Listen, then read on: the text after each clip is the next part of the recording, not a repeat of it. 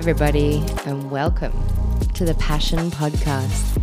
My name is Saora, and this is the place to be for all things masculine and feminine. In this podcast, you'll find all the things that you need to be able to understand both yourself and your intimate connections more, and therefore be able to experience more passion, play, and deep satisfaction in your relationships and in all other areas of your life. We dive especially deep into understanding men to help men understand what is needed for them to find wholeness and embodiment, and to help women understand how we can take more responsibility and how we can support this growth within the men in our lives. Although I do primarily focus more so on men, simply because I feel that more support is needed there, we also dive into women too, into what women need from themselves, from each other, and from men in order to find true wholeness. I deeply believe that to evolve, we need to learn radical self responsibility, but we also really need each other. So I hope you enjoy this episode and that you find some real, tangible answers that you can implement and integrate into your life. Enjoy.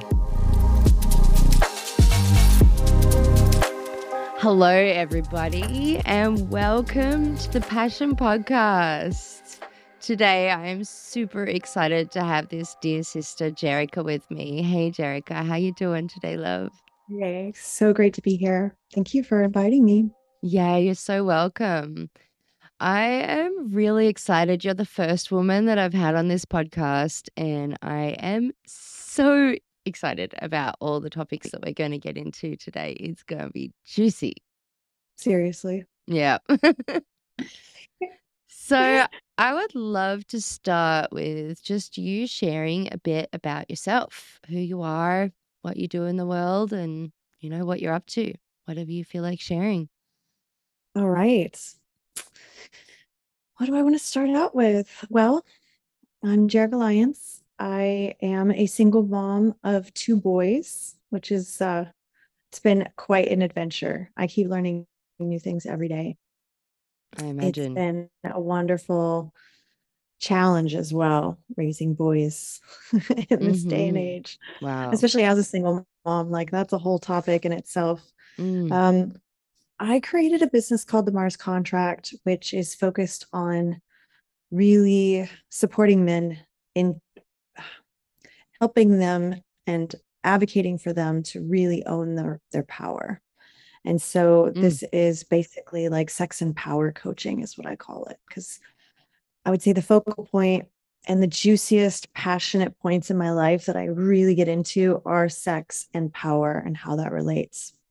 So I'm a total nerd when it comes to anything related to um, sexual therapy, kink therapy, BDSM, um, anything that relates to our power and being more in integrity, being able to clean up our energy through um, responsibility, accountability, etc.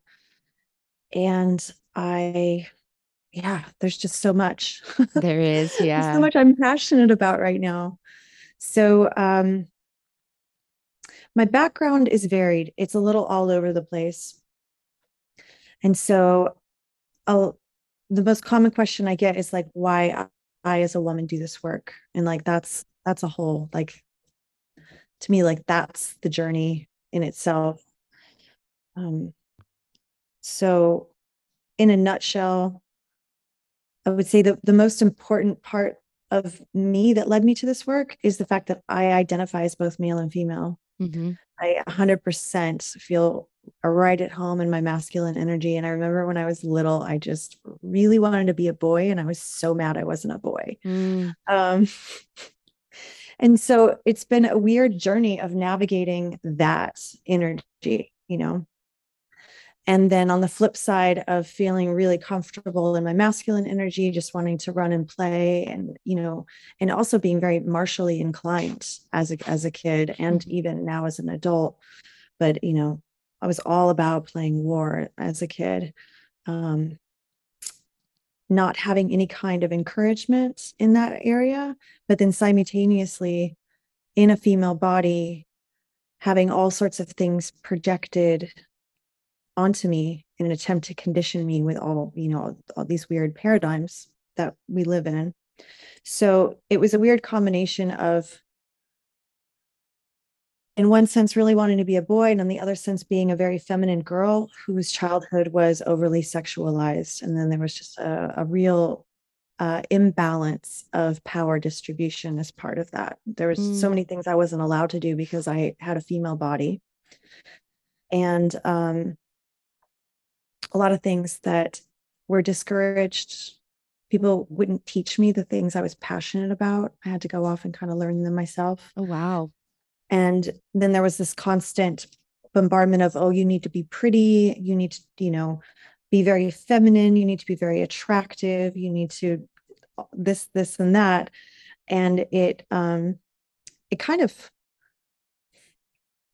unconsciously split me into two parts. One part of me was very masculine and incredibly adventurous and somewhat fearless. I was dedicated to overcoming my fears and the other part of me was desperately trying to find my power as a woman, but kept um, being pushed more into uh, sexual roles in order to find it.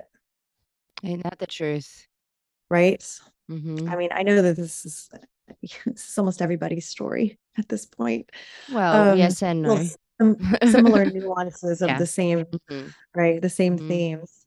And so yeah and then uh, i would i would also say another huge part of all of that is i was raised in was raised by a malignant narcissist so i hmm. learned mm. at a very young age about the abuse of power mm. and of mm. course it took me many decades to actually you know, understand it and know how mm-hmm. to navigate it and heal from it but that's that's a huge another that's a it's a huge like what would you call that not really a turning point, but catalyst. Catalyst, a huge right, catalyst right. in why why power. You know, what is it about power that attracts me to it? And really, it came from knowing firsthand at a very young age how horrible it feels to be powerless and to witness the abuse of power and not know what you can do about it.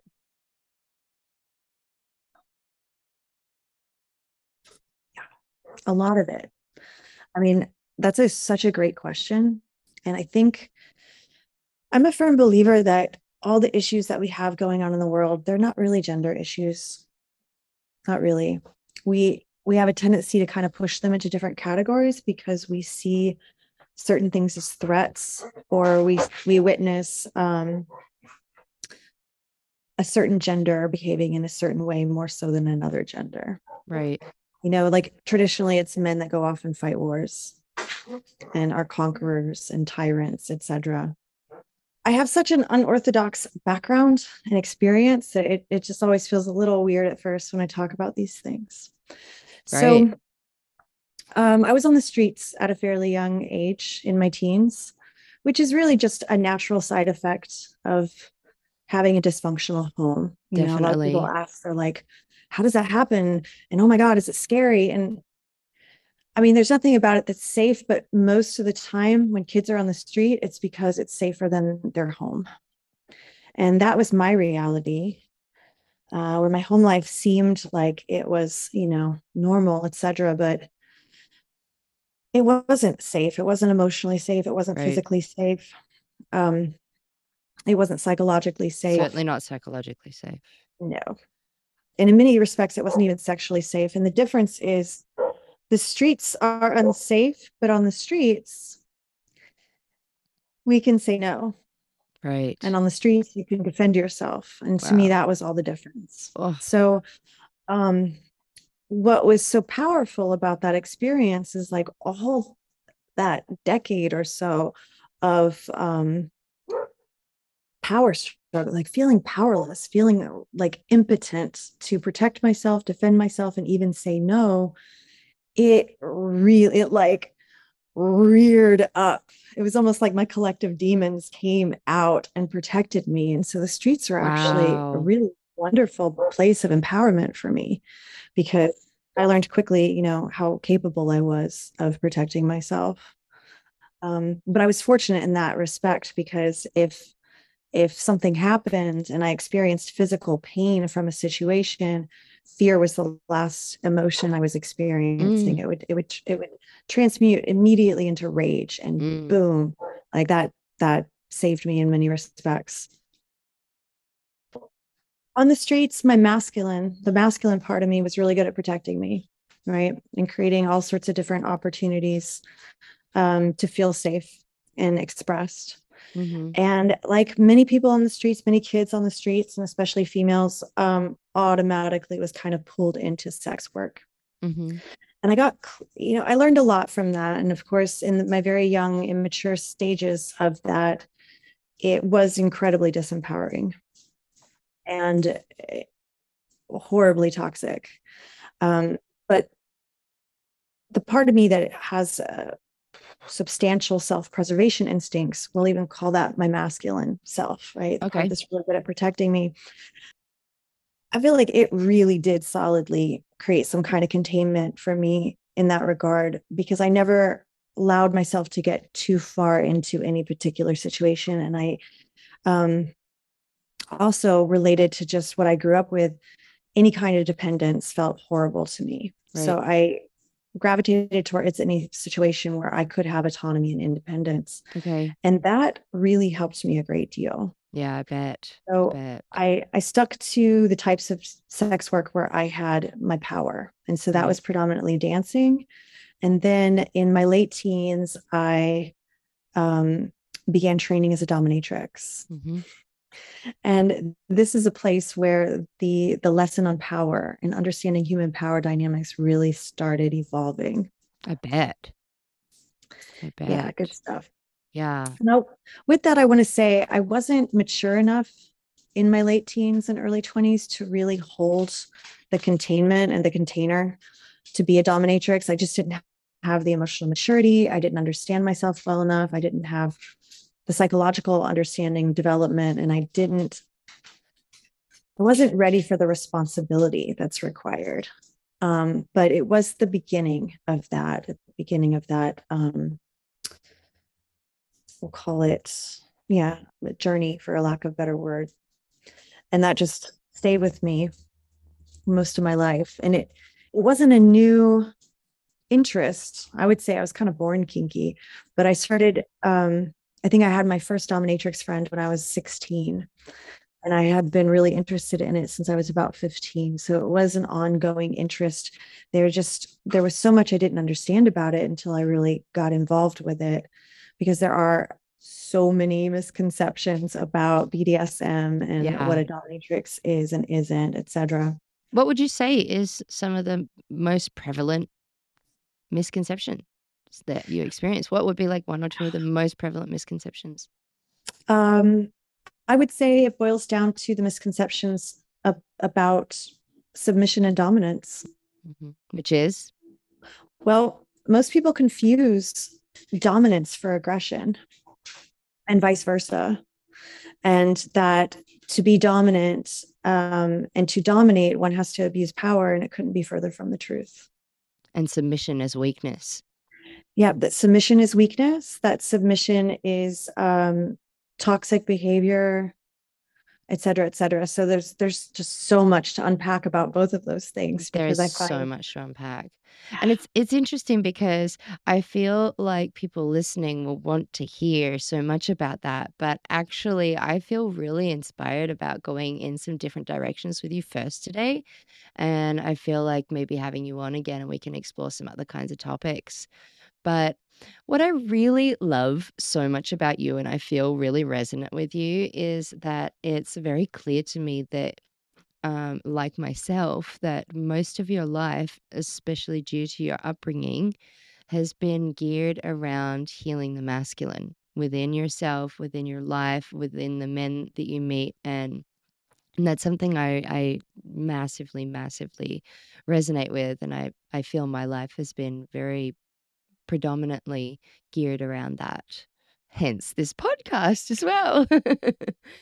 Yeah, and and your life has really, you know, qualified you um to do that to do that because of all the pain you've experienced but also because of all the ex- the experience and because you have really seen what works and because of your deep intention to create healing and support men and understanding how challenging it is for them as well. Yep, absolutely. So, I mean, I don't know if anything is lighting up for you as as a place to start within those topics. Um, Well, I'm curious to hear your story okay. in in the places where you had to acknowledge your masculine wound and what that looks like for you. cool. I mean, I guess for me it really started that I mean, it really started in my lineage. You know, my my mom was raped repeatedly by three family members. My Mm, grandma and my great grandma were um, apparently born from rape, and there's just a lot of of of really gnarly sexual wounding on my matrilineage side. Yeah. And then in my father's side, there's just like massive dis- disconnection. It's like on my father, so we we only know my we know my mom's mom's mom's mom's mom. We don't know men. We actually don't even know who the fathers are. Wow. And then on my dad's side, we have his mom's lineage for ages back, and we don't even have his father's lineage at all. So it's like the fathers on both sides are just like They're just non-existent. They're just missing. That's a really common that's a common wound. It's a common uh bloodline wound. Is it? Yeah, I mean, it's just so interesting in in all of this like patriarchy, yet the patriarchy is just missing in my lineage. And so that's the that's the lineage that I chose as a soul to come in that was relevant for me to explore and heal. And taking that on, of course, I'm going to go through a bunch of stuff, you know? Yeah.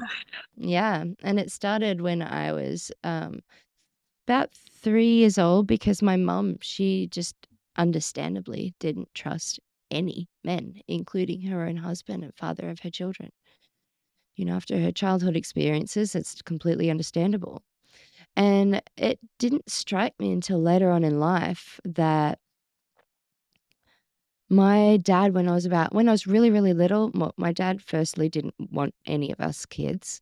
We were all accidents. And then he when I was born, he actually really bonded to me as a soul. They used to call me my dad's little shadow until I started to grow more of a personality when I was about 3 years old, and I think that's when my mum's fears started setting in. And I think partly because my dad didn't know how to deal with a young a a girl that was grow growing into a little girl, but partly because my mum was afraid, so my dad distanced himself from me. Probably didn't feel like he could have a relation or was allowed to have a relationship with you. Yeah, and I didn't realize that until recent years. It just dawned on me one day suddenly. I was like, "Oh my gosh, he was actually protecting my mum's feelings and trying to help my mum feel safe, maybe even subconsciously." And also just not having any kind of emotional intelligence to know how to deal with a growing girl. Right. And so I had 2 half older brothers as well at the same time, and they were kind of in my life and all within the age between 3 and 4, they all completely disappeared out of my life. And so the 3 men in my life disappearing, uh, from being, like, tangibly holding me, physically holding me, to not having connection with them anymore.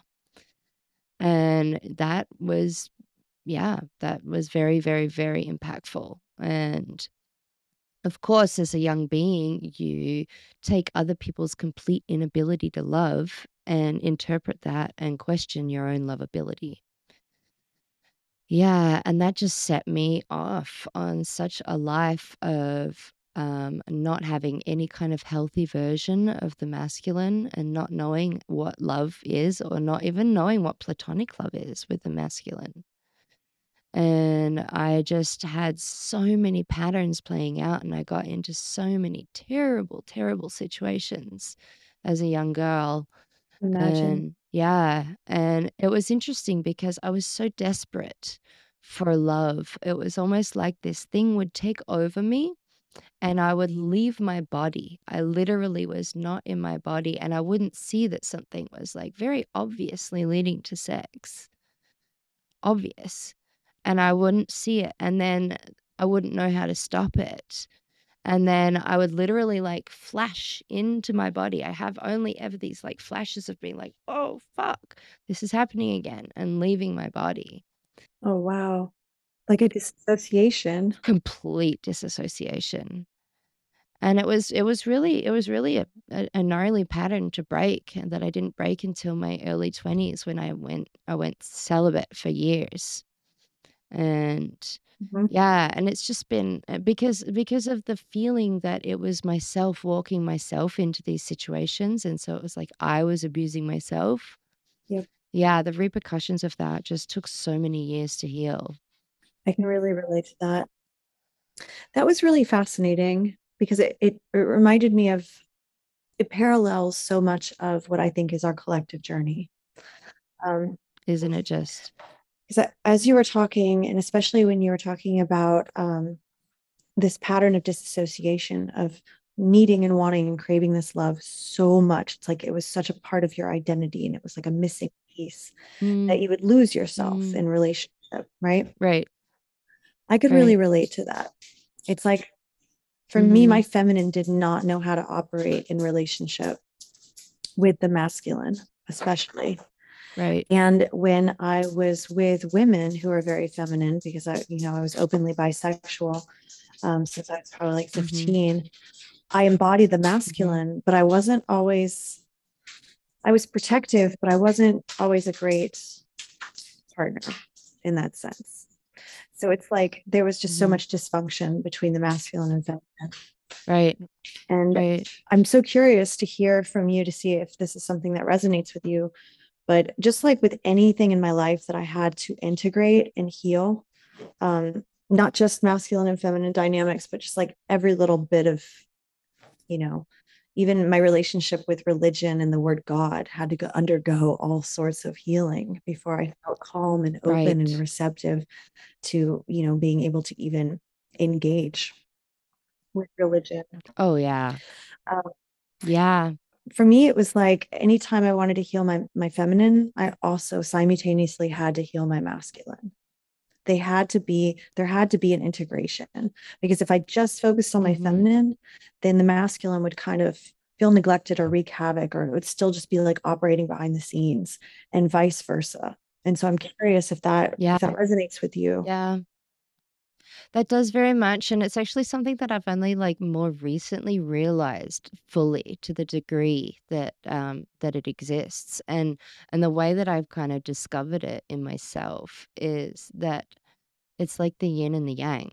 Yeah. You know, it's Yeah. like like as a woman, if I'm extremely in my feminine and in flow, like it's just going to get out of hand, be completely out of balance if it's not like the core of my own masculine holding that and giving structure and able to hold boundaries, then the feminine's going to be like wishy-washy it's yeah utter chaos. chaos and vice and vice versa versa. the masculine if the masculine does not have the core of the feminine then that's just alpha aggression aggression no sensitivity there needs to be the sensitivity for the masculine yeah to be balanced. or it'll be too balanced rigid Mhm. you know exactly I- yeah absolutely i i even visualize it like the yin and yang where we have the pole like we have to hold Mm, that pole in the center of our power that grounds us and mm, stabilizes us and it's like the feminine isn't grounded or stabilized without the masculine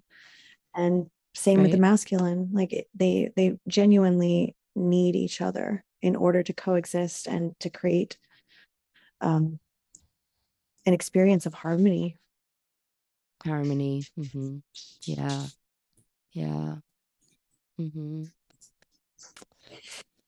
I feel like I would love to talk about sexual Mhm. wounding and sexual trauma for men yeah because you've had so much up close and personal experience absolutely so many levels. You've got such a unique window into that realm.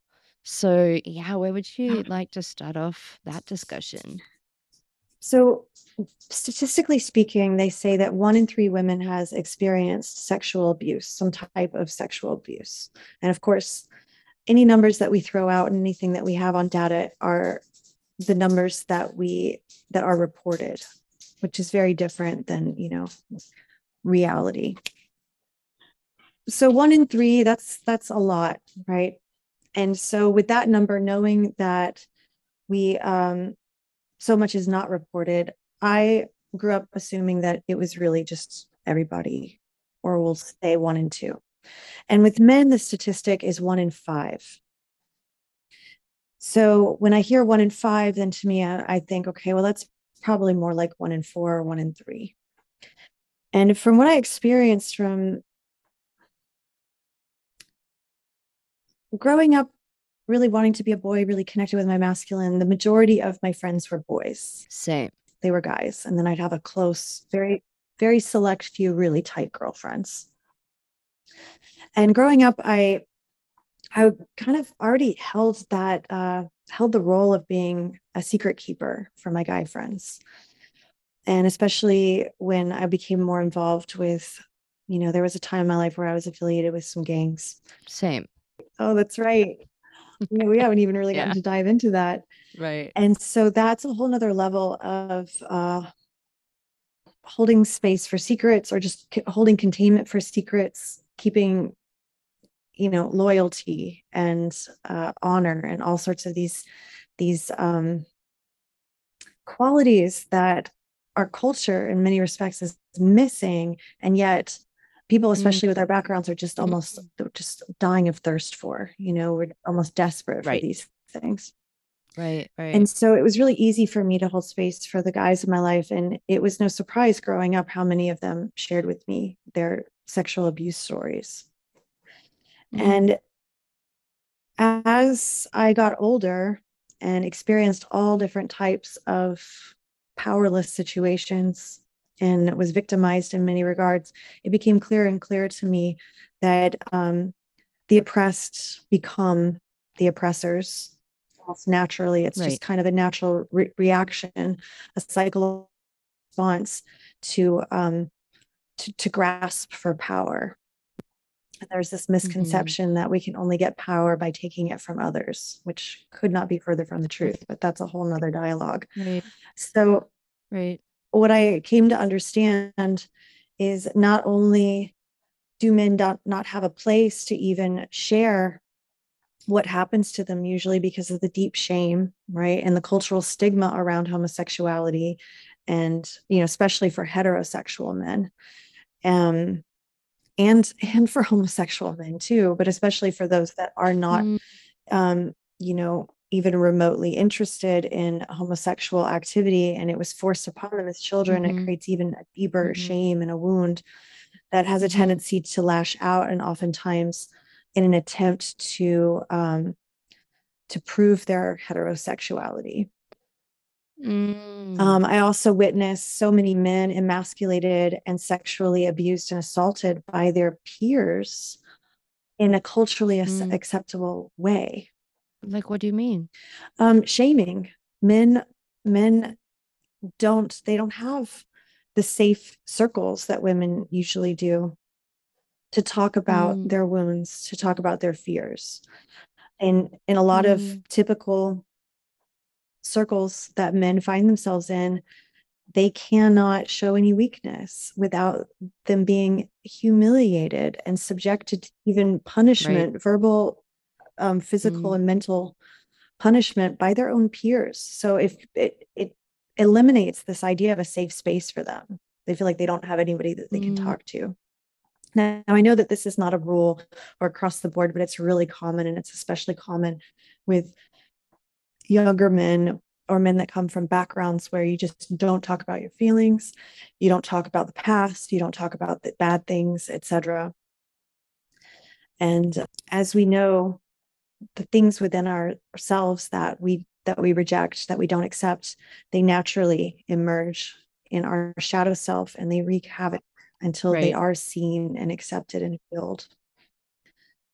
So it's a cycle of abuse it's a cycle of shame it's a cycle of um of rape in many respects. And as women we finally got to a point where we have all these safe spaces to talk about it and express and work on our healing. But for men um you know it's emerging more and more but i still feel like it's this don't ask don't tell vibe um right.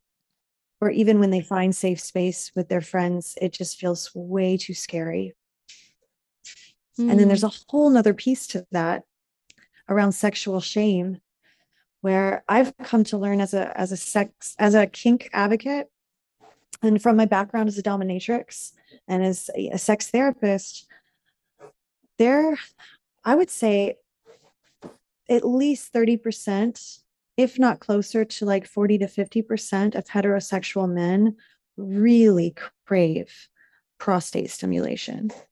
And there's this huge mm-hmm. stigma and shame around it that they don't even know how to approach it with their wives, with their peers. You know, they would be devastated if anybody found out. Uh-huh. And so, yeah. And so there's a whole nother layer of that that I think men are dealing with quite silently, um, where they just don't feel like they have a safe space to talk about what they're interested in. And there's just immense amount of fear involved around that. I get curious around what you've seen within these realms because you know we're talking about some of the really you know bigger pieces of of sexual wounding and trauma that men experience but they, it goes all the way through you know to like subtle yeah. and i just really feel what you say about how they uh, just don't have safe spaces to communicate to share to even feel let alone anything beyond that. So, you know, like it's it's not confusing really when you actually look as to Yeah. why the situation is the way that it is on this earth. Um, but I get curious around what you have seen that actually Ah, helps. that's a good one. Um, well, to touch on what we were just talking about, one of the problems is that, all right, just to give a scenario, say we have a child mm-hmm. who is in um, a foster program or he's um, exposed at a young age to unhealed trauma and men, and he is sexually molested by either a close family member or somebody that is responsible for him. So there's no way they can get help. They're right. very, very young. So by the time they're old enough to start processing who they are, you know, starting about like age five, six, or seven, their natural inclination is to do the same thing that was done to them to other kids so instead of being able to work on their own mm. trauma a lot of these kids are basically shipped off as troublemakers and perpetuators you know in by puberty you know so mm-hmm. it, it's it's a weird cycle and there's a lot there some make it all the way through adulthood and without any kind of help or acknowledgement of what's really playing out behind the scenes. So, what helps from what I've seen is um, one being able to know and hear that it's more common than you think and to know that you're not alone and that there's nothing wrong with you and that it's not your fault when these things happen to us especially as children and that we really can heal heal from them and um, mm-hmm. there's can there can be some profound healing from you know that comes out of these deep wounds so i think that helps mm-hmm. because it just the knowing that it can it can be, healed. healed. also destigmatizing that, it yeah that's been huge for yeah. me right that's been like the biggest part of my healing journey is knowing it is possible and claiming that possibility yeah. within myself even if i don't know how i don't know the steps just claiming like other people have done it therefore i have to be able to i don't know how but i'm just going to take one step at a time and i will Absolutely. get there that's really the biggest piece of all in my perspective i think that's really important mm-hmm. because mm-hmm. without that we can feel so lost and lonely and and especially in right. with men on a on a to just make a general statement nowadays i see so many incredibly lonely men they don't have the ease to connect and communicate that women do they feel isolated um, especially as they get older, they feel really unwanted.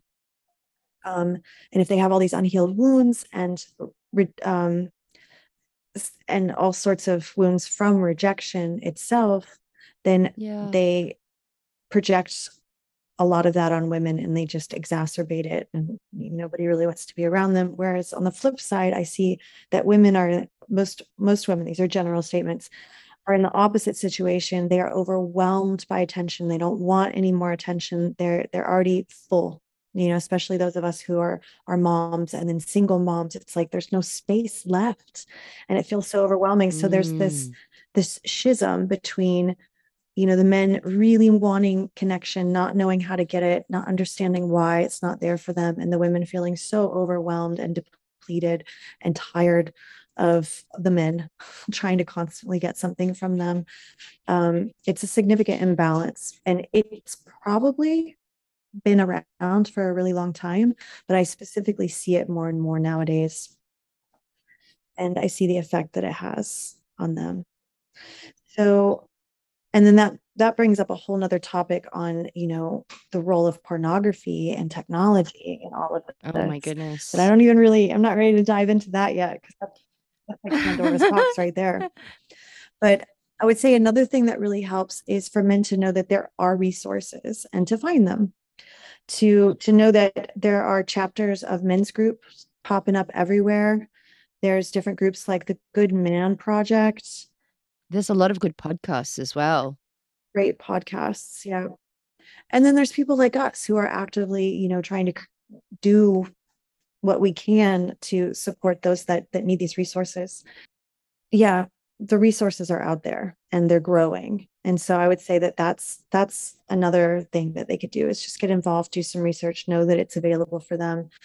Um, Maybe we could put some of those Mhm. links in the show notes. Maybe we could find some really good links and put them in the show notes for any men who would like to um, explore these topics I like that. I think that that would be great. What else Great. works? So, what about for the women? How can women support men in their healing journey? Excellent.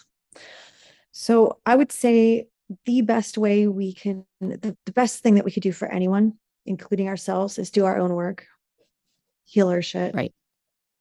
Really be right. able to examine our wounds, um, take responsibility for them as much as we can. Right. That doesn't mean there's any blame, shame, fault finding, mm-hmm. etc.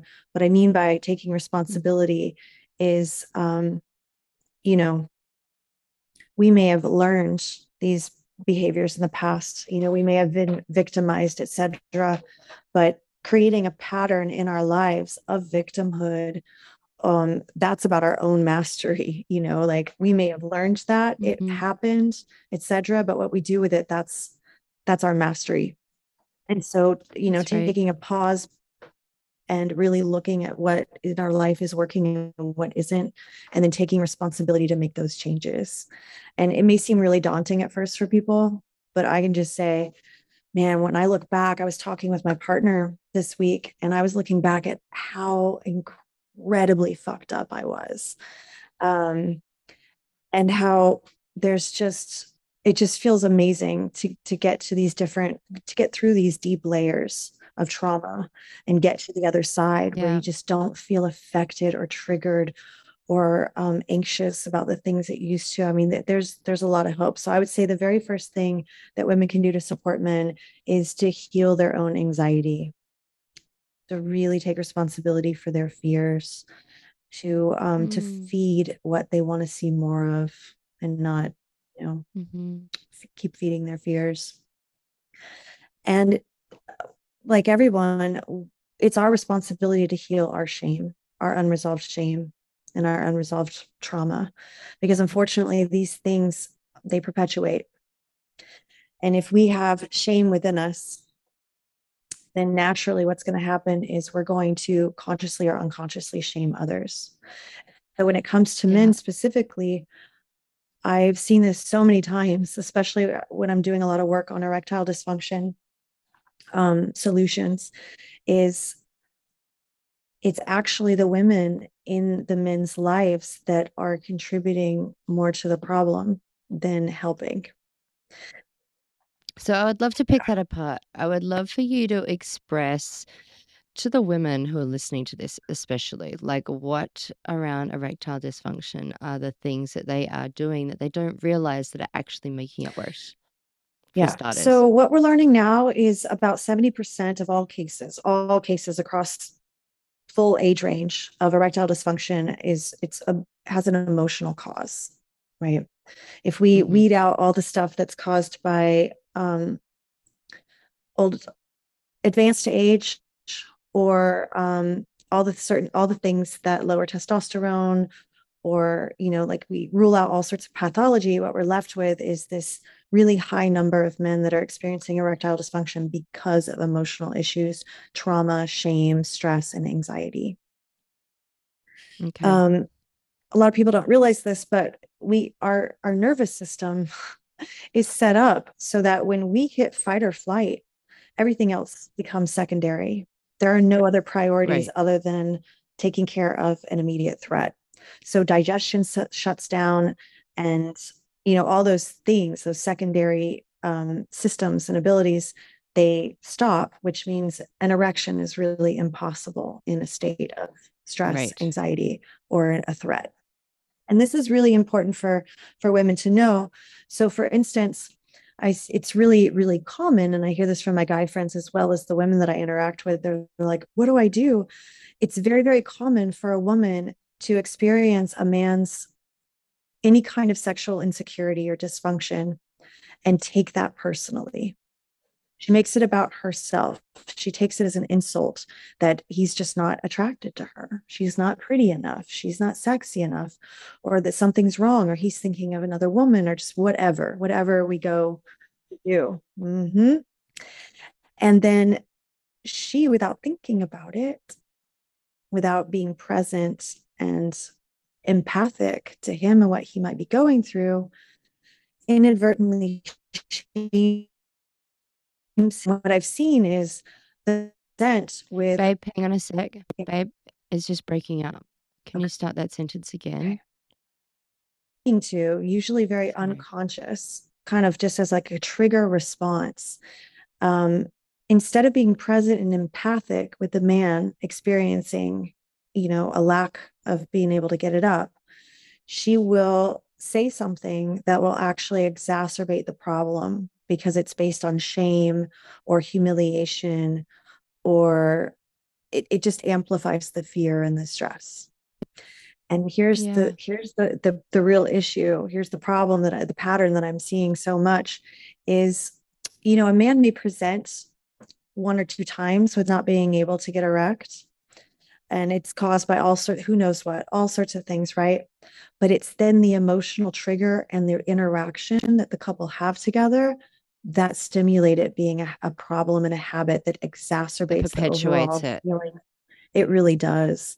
And then now he's he's not feeling like he's even a and now every time he tries to have sex with a real life woman and not just masturbation or pornography the anxiety builds and builds and builds to the point where now he does in fact have erectile dysfunction the the chronic inability to um, to have an erection.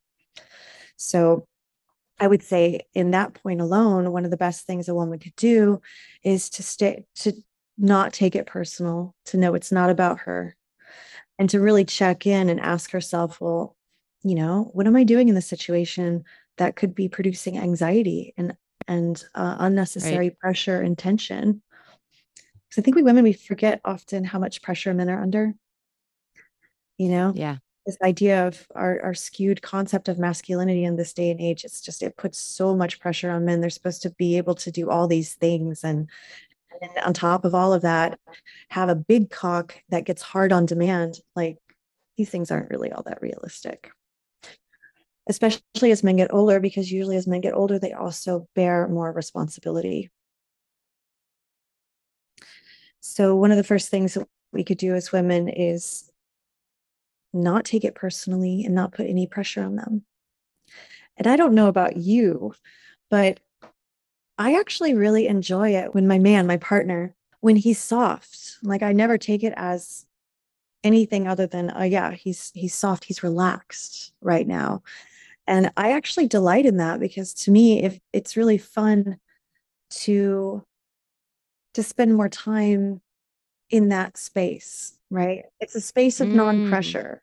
It's a space of just mutual enjoyment. And there's just Mm, I think it's fun to stroke him and play with him when he's soft. And um, yeah. if I can go there, it's actually a really fun experience for me to even um, to to play with him orally and to have oral sex with him when he's I soft. agree with that. I completely because agree with that. It just it's Mhm. a whole different sensation. It's a whole different And thing. And boy, is it fun to feel to actually feel the erection come on strong once you get to that point. And you know, to me, these things are all really fun and delightful, and they can be easy. They can be easygoing and um, not produce any stress. So I'd say like that's that's one very simple thing women can do to be a part of the solution rather than the problem. Awesome. That makes a lot of Yeah. sense. Yeah. Thanks for that. Um, I would like to, from there, just kind of talk about this cultural war on masculinity Yeah. and the imbalance that's been ensuing on this planet with the patriarchy and with the unhealthy masculine, and how women have been consciously and mostly subconsciously doing what they can to try to feel Yep. safe. And so I'd love for us to kind of pick that apart and discuss um, to help men understand what's actually going Yeah. on there and to help women understand yeah what we're actually doing what we're what we're trying to achieve Yeah, this is such a powerful topic. And you know, it's it's a very personal one for both of us because we've seen how it plays out in our lives, what what what happens from it. So how I define the war on masculinity is we're we're finally at a point where we have this goal of equality, which I personally don't believe in equality because we're not all created equal. That makes sense. We're just not, Right. you know. yeah Some of us are capable of doing things that others aren't. And if we really were after a pursuit for equality, then the, the topic would be equity and not equality. And I'm going to Mm. say in my personal life, Mm, I had to learn this one the hard way because I um mhm. My masculine was very strong. I really wanted, I was very interested in all sorts of things. And I learned um, at a fairly young age that if I get into construction, not only would I be able to really work with my hands and be, you know, work with my physical body, which resonated with me, but I had the potential, I had some good earning potential at that time in my life. So I had a 22 year career in construction, predominantly as a carpenter. And I, Mm, and that's another place that we have similarities. Even though I wasn't working in construction, I've always built, I've always had my own power tools, and I've always had that side of me very capable yeah. and And, defined. and you know how good it feels to be able to look back at the end of the day Yeah. and be like, I did that. I built Mhm. that. It's a very satisfying yeah. feeling. A lot of a lot of work, you know, is satisfying, but you don't get to look back at the end of the day and have that immediate gratification of, you know, this is done. This this was accomplished. Um, and so working side by side with men for 22 years really did. I, I didn't mention that before, but that influenced me greatly with with working with men and knowing what their needs are and uh, how different we are from women. But when I was younger, I pushed myself to work as hard, if not harder, than a man. And there's days where I, you know, I, I put in a 12 to 14 hour workday, full on physical labor. And at the time, it really served me because I had all of this like pent up energy and anger and whatnot that I was channeling through something very productive and constructive, quite literally. And then came the point in my life in my 30s where my body began to change. And especially after I became a mom, it was no longer Right. biologically feasible for me to work as hard as a man. And in the process of trying to, I, you know, I really hurt my body. I got adrenal fatigue. And I, I remember even before that, when I was menstruating um, and trying to work hard, it just was debilitating for me. So the truth is, my whole life, I tried masculine, masculinizing myself. Like our culture, you know, does encourage uh, women to just, you know, We've we've gotten on this thing of like, yeah, we can do everything men can do.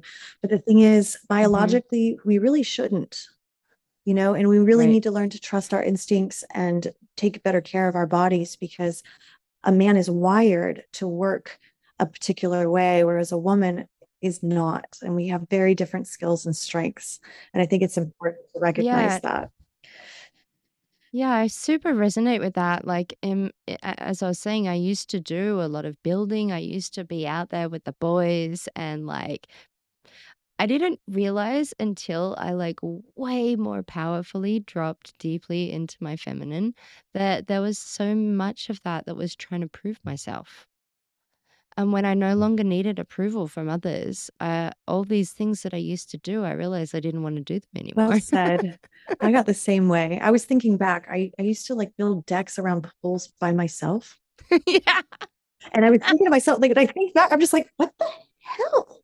Like, think, Why would I do that? I know why I did it. I did it because that was that Mm. was an example of my wound and my trauma. One, Mm, I exactly. have to be self-sufficient because I cannot trust and rely on others. And two, Mhm. because I know I can, you know.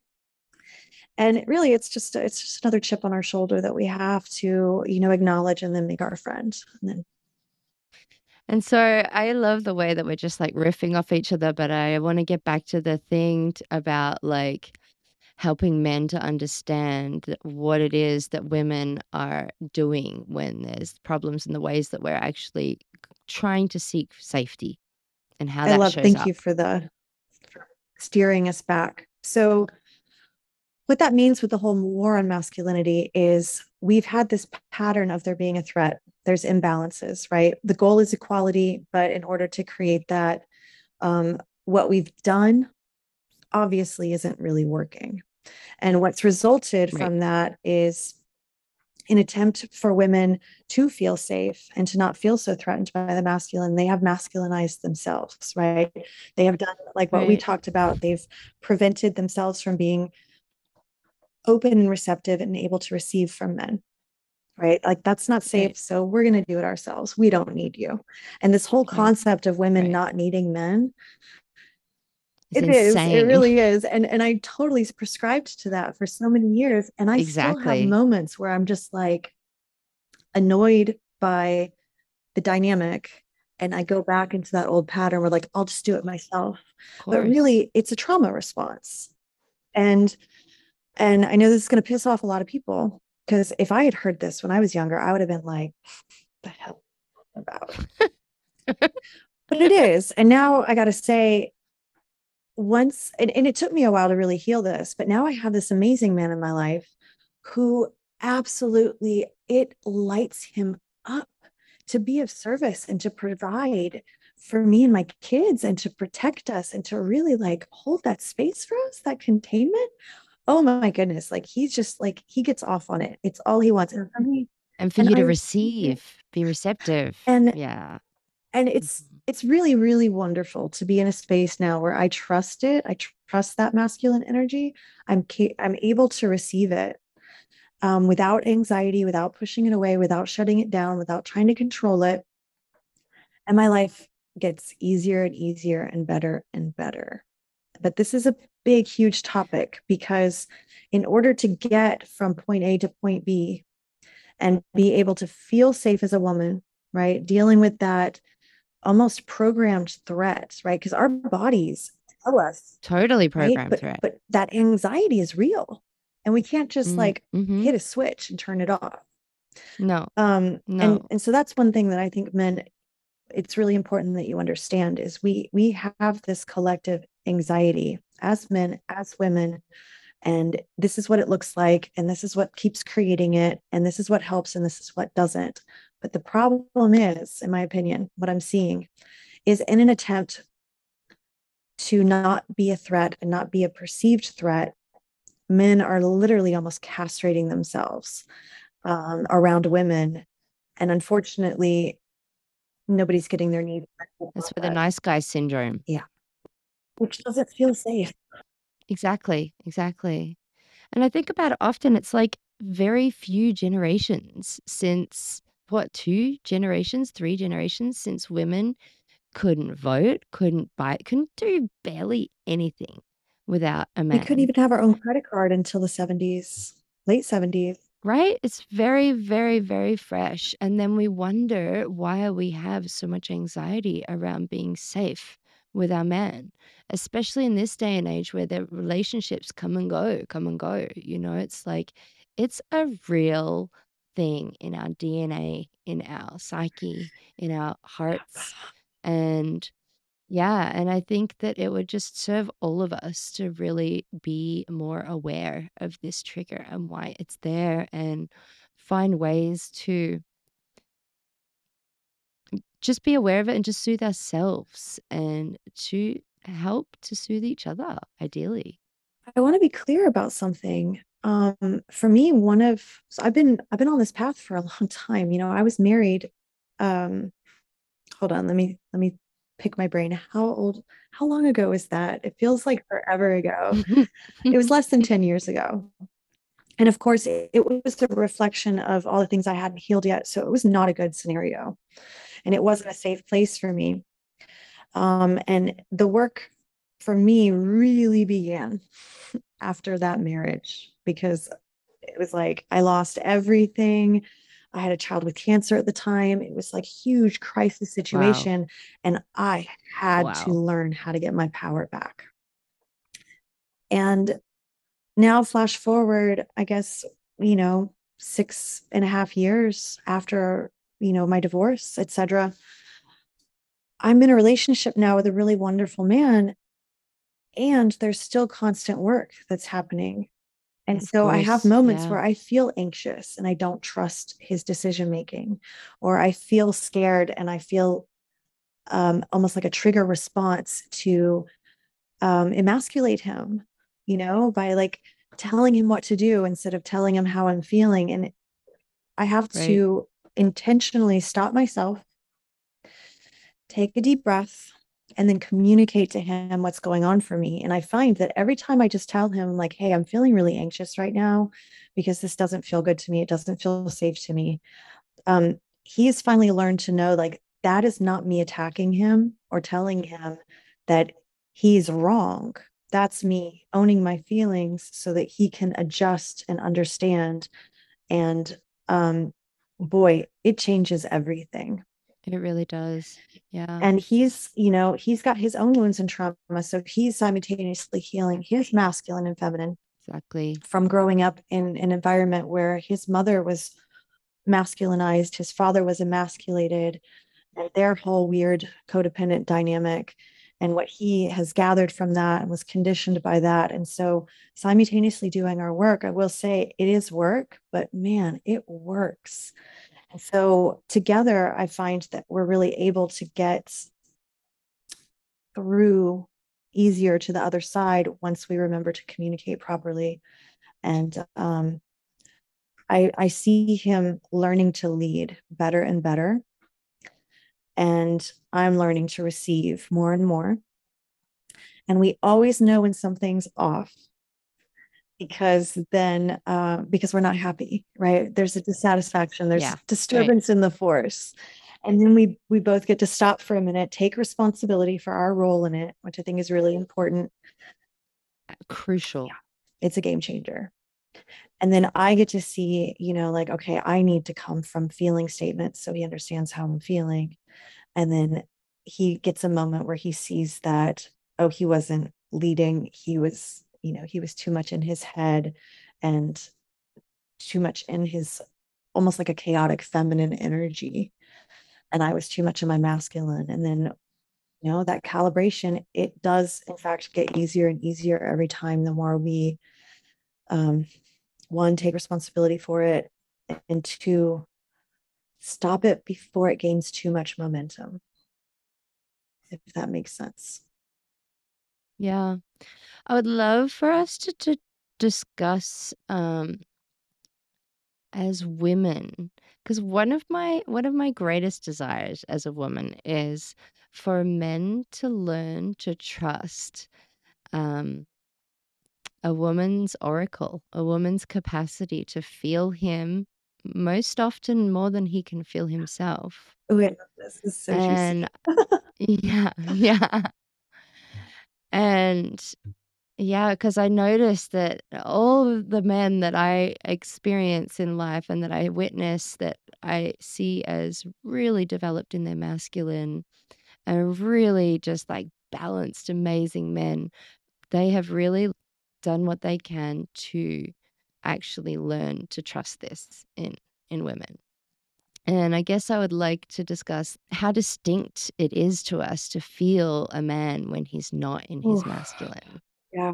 and what that feels like to us and what that does. So for the men listening, it is an unmistakable anxiety. It, it it's a it's an unsettled feeling of not feeling safe, not being able to relax, not feeling safe to be led or to follow that energy. It's like there's no There's no ground ground. to step Yeah, on. it's really just like it doesn't feel safe or settled. Um, which is why oftentimes if a woman is with a man who just wants to go with the flow and they're like, oh, let's just take it easy, Mhm. she she can't submit to that and she naturally will want to take over. She'll want to lead, right? Right. That's just the natural response because she she needs to feel safe. Um, and so for the women listening, I'm sure you, you feel really heard and understood in this moment. Be like, oh yeah, that's what that is. I'm not crazy. I'm not, you know, being neurotic or all the things that that we've been called when we don't feel safe with this energy. So it's interesting. But then the important part forward from there is how we actually communicate that in a way that doesn't include Yeah. blame or shame. And that is such an It is. And when I get it right, which is more and more and more, you know, my relationships are a testament to that. When I get it right, it's Yeah. wow. You get to feel so heard, and then he just steps into his masculine more. And when I don't get it right, Ooh, oh, yeah. Yeah. yeah, I want to speak to the men for a moment and say that yeah, um there's things that you can do to open the space for the communication to work is to nice, not take it personally, right? right, To, to see that this right, isn't an attack. This is a woman who right, is really struggling to regulate her nervous system. Mm-hmm, She doesn't feel safe. mm-hmm, And um, regardless of how she's behaving in that moment, men, you always have a choice to take a deep breath and just ground your energy and take responsibility for your mm-hmm, energy. And if you can, you know, if mm-hmm, you know what it means to clean it up a little bit, you can. Now, Mhm. I get how difficult that is because one, right, it often, it's especially depending upon how the woman is communicating, it'll feel like a direct attack. right, It'll feel really unfair. right, It'll it'll feel almost impossible not to defend yourself. Um, but mm-hmm, if you can just take a deep breath and ground your energy and not take it personally and just listen to her, that will that'll be like that's step number one that will change the entire dynamic because usually when people totally, when people feel heard, they stop feeling so scared. Right? Empathy right, can be born. There's there's space there for um there to even be a conversation rather than a conflict. And then of course for women, we need to take a moment and ground our energy and really check in with ourselves. It's so easy to blame others. In fact, it's it's So the most immature response there is is just to blame others. It really is. And it does Mm-hmm, require awareness and courage to look within and see what we're doing to, to mm-hmm, contribute and to even, you know, participate. And so that's I think is the first step for women is take a deep grounding breath really check in and find your feeling. Find the emo- emotion behind what you're feeling. And then mm, not say anything unless it begins with the words i, feel. Mm, and then really describe an emotion not like i feel like you. I feel like you are doing yeah, this or a sensation in the yeah. body. thank you. Yes a Yeah, somatic sensation and a feeling. Um because men can hear that right, and and a healthy man wants to protect that and um, Mm-hmm. From my Mhm. experience, men are just the sweetest, most romantic beings. They really just want to do good. They really just want to serve. They really just want to provide. And if a man is not showing up like that, then he has been kind of like kicked into a Yeah. corner. He's he has had an experience of being kicked into a corner and like he just can't win. Exactly. And if a man feels like he can't win, there's no way he's going to put in an effort. There's no There's way. no way he's going to No invest. because it's He's yeah. defeated already. What's he supposed to do? And that's hard for a man because then he has two options. He can either roll over and be completely emasculated, or he can leave. Any self respecting man is going to leave. I have a, a little story that is coming up from my life from many years ago now, but it was actually when it was the night that I realized when the story towards the blame towards the masculine started to really Mm. crumble. Ooh, I can't wait. That's good. There was a few year process of being celibate and clearing out my attraction field, clearing out my womb. And I'd just done so much work for, for many, many years. And then the kind of men that I was mm, attracting was, of course, a much, much higher caliber. Then I ended up attracting and being very deeply drawn into a relationship that was very, very, very much old. And it was very much an old, ref- old reflection old and pattern. old patterns. And I had so much shame around that connection. Um, I didn't really even want anyone to see him because it just was like, it felt really old, but I was so caught in it. And I couldn't understand why at the time. The night that I realized what was actually going on, because I never, I never, I still have never met somebody to this day that holds so much light and so much dark. And there's such a hairline trigger Wow. between that was so easily and often Mm. triggered. And there was no bridge between those two personalities. And he would be went from being filled with so much love, like the level of love that would pour off him. I would be like, like it was so. I'd never felt anything like that. I'd never felt such love pouring from a man's heart. And then how quickly he could be triggered into pure evil, straight up evil. It was dark. Anyway, this one night, I don't remember exactly what was happening, but I remember it was really dark. I remember it was really twisted. And the things that he was doing, he was doing to specifically really try to hurt me emotionally and psychologically. And I remember within myself that in my own head, not out loud, I would be like, you fucking asshole, you blah, blah. I wasn't saying it out loud. And then as I did that, it was like something, some force, my higher self, my guides, I don't know, some force literally almost like grabbed my head and turned my focus to my mm-hmm. childhood and made me realize that I was wanting to say those things to my father.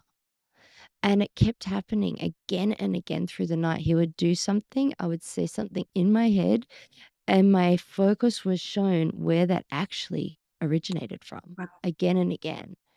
And I realized in that moment that he was the epitome of a reason to blame the masculine. He was like the complete epitome, like everything he was doing was so quote unquote worthy of blame.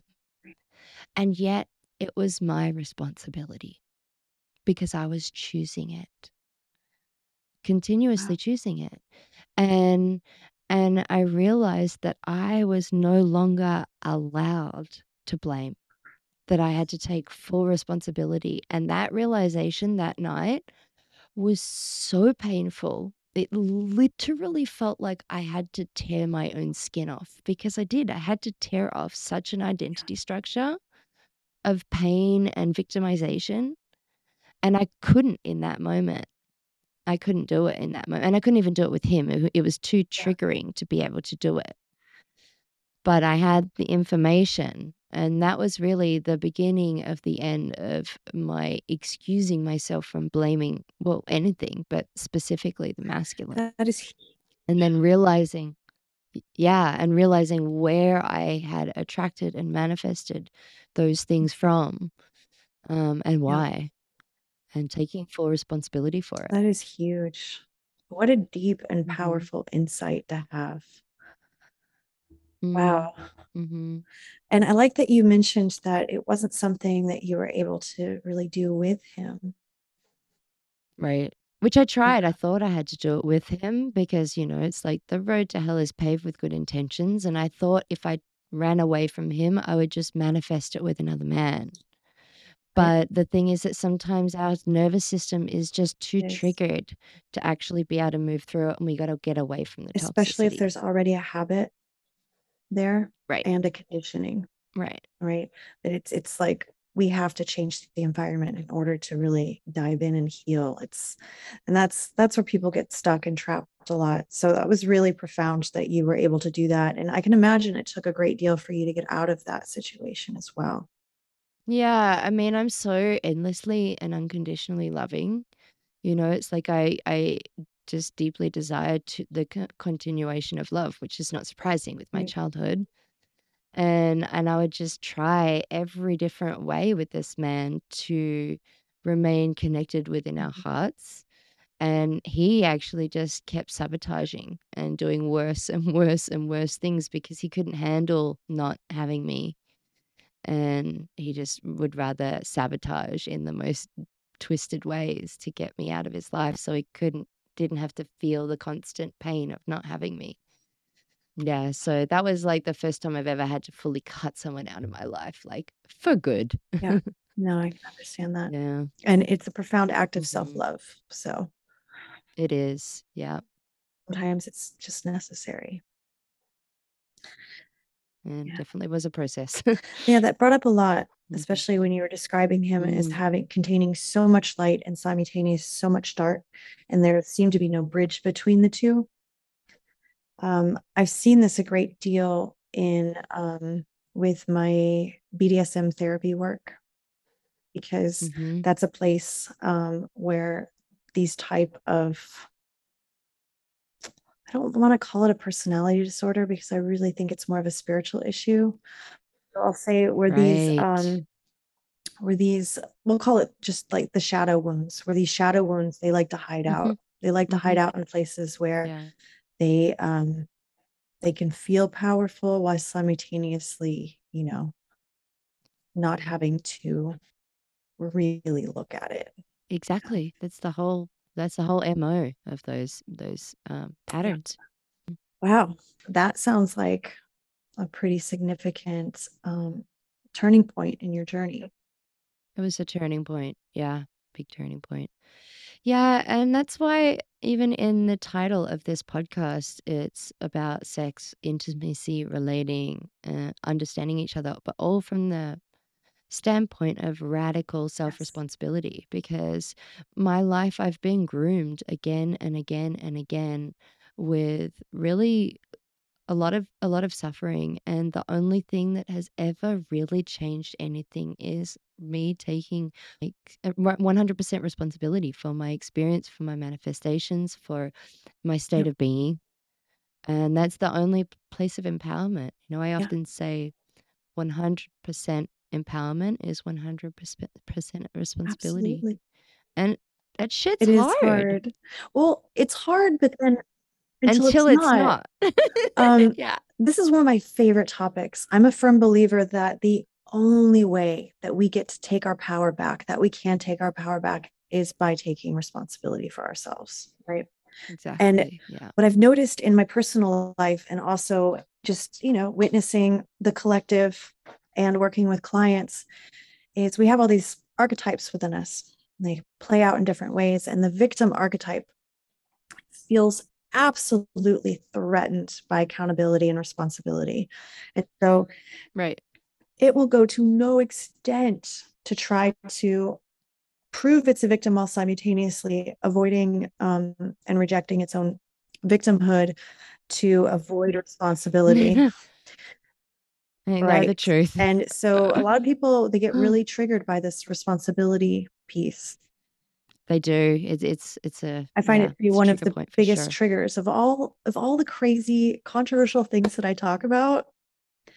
Personal responsibility Mhm. and victimhood seems to get me um un- the, The most most pushback. pushback. Absolutely. Absolutely. But then people like you and I actually have the clout to stand up and say this because we have experienced massive amounts of Oh, suffering. so. And this has been, you know, I'm I am an explorer. I am a, a- I for first and foremost, I'm an explorer of life. I learn through trial and error, and I don't ever just take on a, a theory uh, uh, just at face value. I will experiment. I will pick it apart. I will try it on from all Mhm. angles. And so then I really, really understand why it works. And the proof is in the pudding, as we say. And for me, it's like this is tried and tested countless times until it becomes kind of like the critical Wow. mass, the hundredth monkey effect. And now it makes more sense when I feel that resistance in myself that wants to protect itself. I'm like, oh, cool. Okay. Oh, so Oh, uncomfortable and awesome. Now I know that there's something in this. And I look, I don't leave any stone unturned within myself because I know it just leads to greater Oh, freedom. absolutely. I love this. This is so you touched on how painful it can be. And I think this is an important piece because Mhm. this is what the victim archetype is trying to avoid. It's trying to avoid the pain. But Mm, now I'm at a point because this is something that I share with my kids. I'm like, hey, you if you're feeling powerless right now, if you are feeling a lot of pain and you're feeling anger, all these kind of things, there's really only one solution, and that is personal responsibility. And it's so fun to start seeing it in them, how they start shifting because it is so painful to feel powerless, right? This is, this is the It root of all power abuse, right? People will do anything to Mm, feel better. But if we actually take responsibility, the change in our energetic field and the way we feel about ourselves and the situation, it's such a stark contrast. We can feel that change almost immediately. Immediately and see the oh, oh results my in God, life so reflecting good. it to us So I was talking earlier about my relationship with my partner and how we have to catch ourselves and really talk. What what I found is Mhm. that I'm not a huge fan of apologies. I feel like a lot of people don't even know how to apologize. They just kind of try to manipulate a situation to um right to and, and kind of like project a bit of guilt and shame and whatever. They're just trying to feel better, right? They want to feel better. But Mm, the apology itself isn't where the potency is. The potency and what what restores trust and builds connection again isn't the apology, it's the accountability. It's the accountability piece mm, where we take responsibility for what we said, what we did, and what the outcome was, and then make amends. And so just saying sorry to right, me doesn't do any of that. And so this is the thing where it's the piece that people avoid, but I, I just want to say you said the proof is in the pudding. If anybody is like having that resistance and they move from that place of, you know, guilt and shame and self-punishment and trying to bl- you know blame another person etc and move to okay how can i take responsibility for this and own it really own what happened and their role in it man the result Mm, is an immediate feeling of relief freedom. Yeah, freedom yep personal power like you can feel your power come back into your body and it changes everything hmm so i i love that we have I, I call myself a transformation junkie. And to me, part of that transformation is always just seeing, okay, well, this isn't working. This sucks. What can I do? Oh, I can I can take responsibility. Right. yeah. No, I love it. Awesome. Well, that feels like a really potent note to end on. It's been so good, babe. I have really enjoyed Love this. it. Yes. Thank I you look for your time. forward to more. Definitely, definitely. So, I would love to give you a chance to share with people where they can find you online, and we'll put this stuff in the show notes. But yeah, just share what you're up to, um, what you know, what your offerings are and where they can find you. Yay. Thank you so much. Mhm. Um, well, currently I am working on putting everything into on my platform of the Mars contract. So that's Mars as in the god of I guess it's the god of war, but it's actually, you know, that masculine energy, the Mars contract. And um and soon we're going to be launching the Mars Rising. The Mars contract focuses on sex and power coaching for men but I'm about to launch my first full blown online course on um, erectile dysfunction and finding Wow. all natural solutions to not only cure it, but you know, to to have a lasting, profound effect. I'm very excited about offering this because in research with my clients, I realize there's not much out there. Wow, really? Well, thank you. I've gotten results for almost a decade now, helping friends and clients with erectile dysfunction issues. And now I'm excited to make this course and put it out there and um, have that as a resource for men. So that's going to be launching as soon as I can get it all together. Awesome. And simultaneously, I am also doing um, kink educational classes. Um, I just did a class on Saturday, which was a fundamentals of rope bondage workshop. And so I'm I'm noticing that there's a lot of interest in, in information that needs to there's a lot of interest for understanding BDSM the real therapeutic aspects of it. And so I'm going to be talking a great deal about submission and the gifts of submission, dominance. And I am simultaneously creating an online course entitled How to Be Confidently Dominant in and out of the bedroom. It's targeted for men, but of course it could be for anyone. And it really goes strong into the personal power piece. Awesome. Yeah, thank you so much, babe. Thank you for all your work and your dedication in these arenas and and I just love you and I'm really stoked about our growing friendship and um, collaboratorship and I Me look too. forward to more. wonderful. Yeah. Excellent. I love it. Yeah. Um, it's this has been a blast. It's always lovely connecting with you, and I love learning more about you and your path and what you're doing. So thank you so much for creating these podcasts, getting the information out there, and I really appreciate your sincerity and your your devotion to the cause. Mm, thanks for seeing me, babe. awesome. Thanks everyone for listening and we hope to catch you again soon.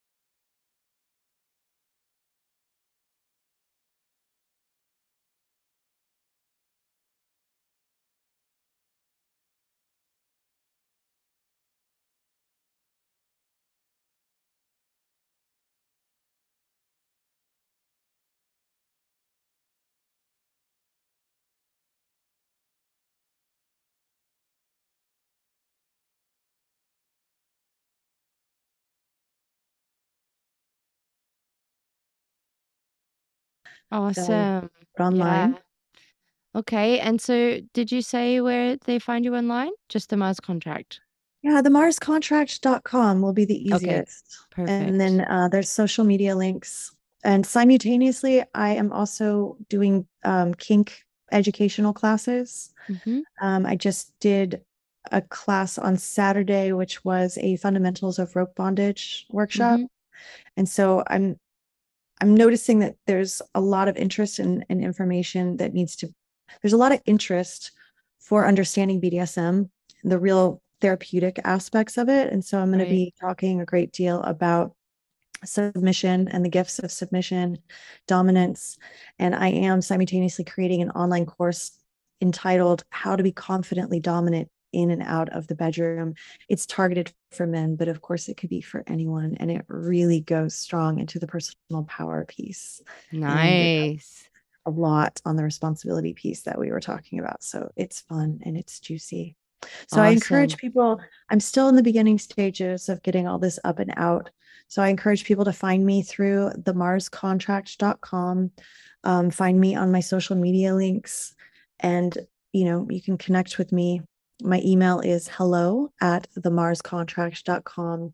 You know, you can always say hey and let me know what's up. And um, I'm just going to keep creating as much content as I can so that there's a bunch of free resources for people and then also online courses. And then when people are really ready to do some work or they need some serious support, then Mhm. I'm also available for one on one private coaching as well. Yeah, thank you so much, babe. Thank you for all your work and your dedication in these arenas and and I just love you and I'm really stoked about our growing friendship and um, collaboratorship and Me I too. look forward It's to more. wonderful. Yeah. Excellent. I love it. Yeah. Um, it's this has been a blast. It's always lovely connecting with you, and I love learning more about you and your path and what you're doing. So thank you so much for creating these podcasts, getting the information out there, and I really appreciate your sincerity and your your devotion to the cause. Mm, thanks for seeing me, awesome. babe. Thanks everyone for listening and we hope to catch you again soon. Awesome. online. Yeah. Okay. And so did you say where they find you online? Just the Mars contract. Yeah, the marscontract.com will be the Okay. Easiest. And then uh, there's social media links. And simultaneously, I am also doing um, kink educational classes. Mm-hmm. Um, I just did a class on Saturday, which was a fundamentals of rope bondage workshop. Mm-hmm. And so I'm I'm noticing that there's a lot of interest in, in information that needs to there's a lot of interest for understanding BDSM, the real therapeutic aspects of it. And so I'm going to be talking a great deal about submission and the gifts of submission, dominance. And I am simultaneously creating an online course entitled How to Be Confidently Dominant in and Out of the Bedroom. It's targeted for men, but of course it could be for anyone. And it really goes strong into the personal power piece and it has Nice. a lot on the responsibility piece that we were talking about. So it's fun and it's juicy. So I encourage people, I'm still in the beginning stages of getting all this up and out. So I encourage people to find me through the marscontract.com, um, find me on my social media links, and you know, you can connect with me. My email is hello at the marscontract.com. You know, you can always say hey and let me know what's up. And um, I'm just going to keep creating as much content as I can so that there's a bunch of free resources for people and then also online courses. And then when people are really ready to do some work or they need some serious support, then I'm Mhm. also available for one on one private coaching as well. Awesome. Yeah, thank you so much, babe. Thank you for all your work and your dedication in these arenas and and I just love you and I'm really stoked about our growing friendship and um, collaboratorship and I too. look forward to more. wonderful. Yeah. Excellent. I love it. Yeah. Um, it's this has been a blast. It's always lovely connecting with you, and I love learning more about you and your path and what you're doing. So thank you so much for creating these podcasts, getting the information out there, and I really appreciate your sincerity and your your devotion to the cause. Mm, thanks for seeing me, awesome. babe. Thanks everyone for listening and we hope to catch you again soon. Awesome. online. Yeah. Okay. And so did you say where they find you online? Just the Mars contract. Yeah, the marscontract.com will be the Okay. easiest. And then uh, there's social media links. And simultaneously, I am also doing um, kink educational classes. Mm-hmm. Um, I just did a class on Saturday, which was a fundamentals of rope bondage workshop. Mm-hmm. And so I'm I'm noticing that there's a lot of interest in, in information that needs to there's a lot of interest for understanding BDSM, the real therapeutic aspects of it. And so I'm going to be Right. talking a great deal about submission and the gifts of submission, dominance. And I am simultaneously creating an online course entitled How to Be Confidently Dominant in and out of the bedroom. It's targeted for men, but of course it could be for anyone. And it really goes strong into the personal power piece. And Nice. a lot on the responsibility piece that we were talking about. So it's fun and it's juicy. So I encourage people, I'm still in the beginning stages of getting all this up and out.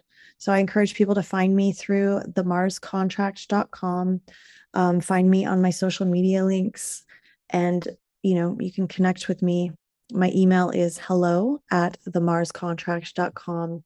You know, you can always say hey and let me know what's up. And um, I'm just going to keep creating as much content as I can so that there's a bunch of free resources for people and then also online courses. And then when people are really ready to do some work or they need some serious support, then I'm Mhm. also available for one on one private coaching. Awesome. Yeah, thank you so much, babe. Thank you for all your work and your dedication in these arenas and and I just love you and I'm really stoked Mhm. about our growing friendship and um collaboratorship and Me I too. look It's forward to been more. wonderful.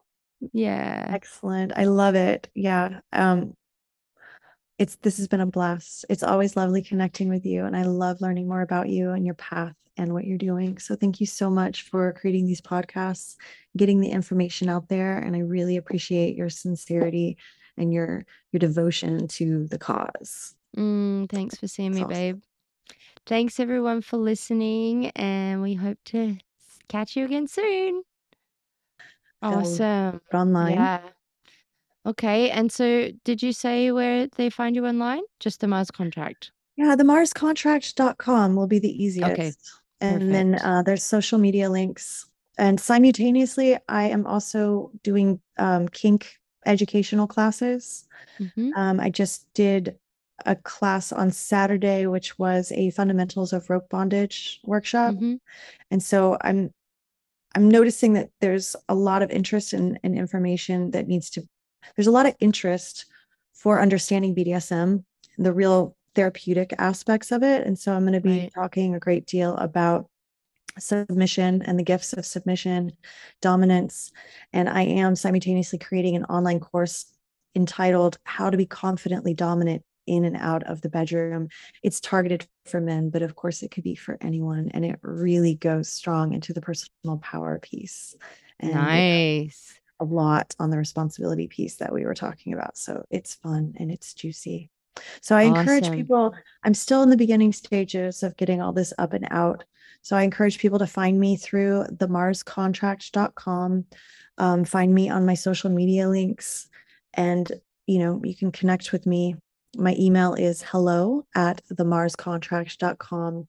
You know, you can always say hey and let me know what's up. And um, I'm just going to keep creating as much content as I can so that there's a bunch of free resources for people and then also online courses. And then when people are really ready to do some work or they need some serious support, then I'm Mhm. also available for one on one private coaching. Awesome. Yeah, thank you so much, babe. Thank you for all your work and your dedication in these arenas and and I just love you and I'm really stoked about our growing friendship and um collaboratorship and.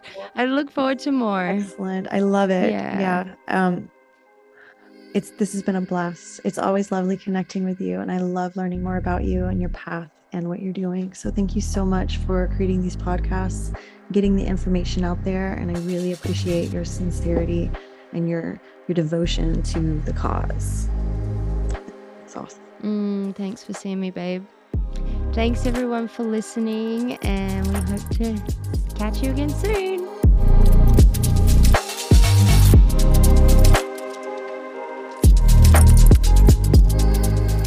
Thank you so much for listening to this episode. I hope you were able to get something from it and it was helpful.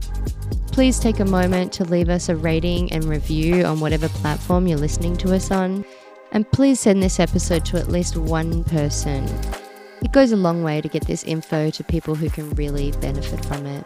So thanks again, and I hope you'll join us for our next episode.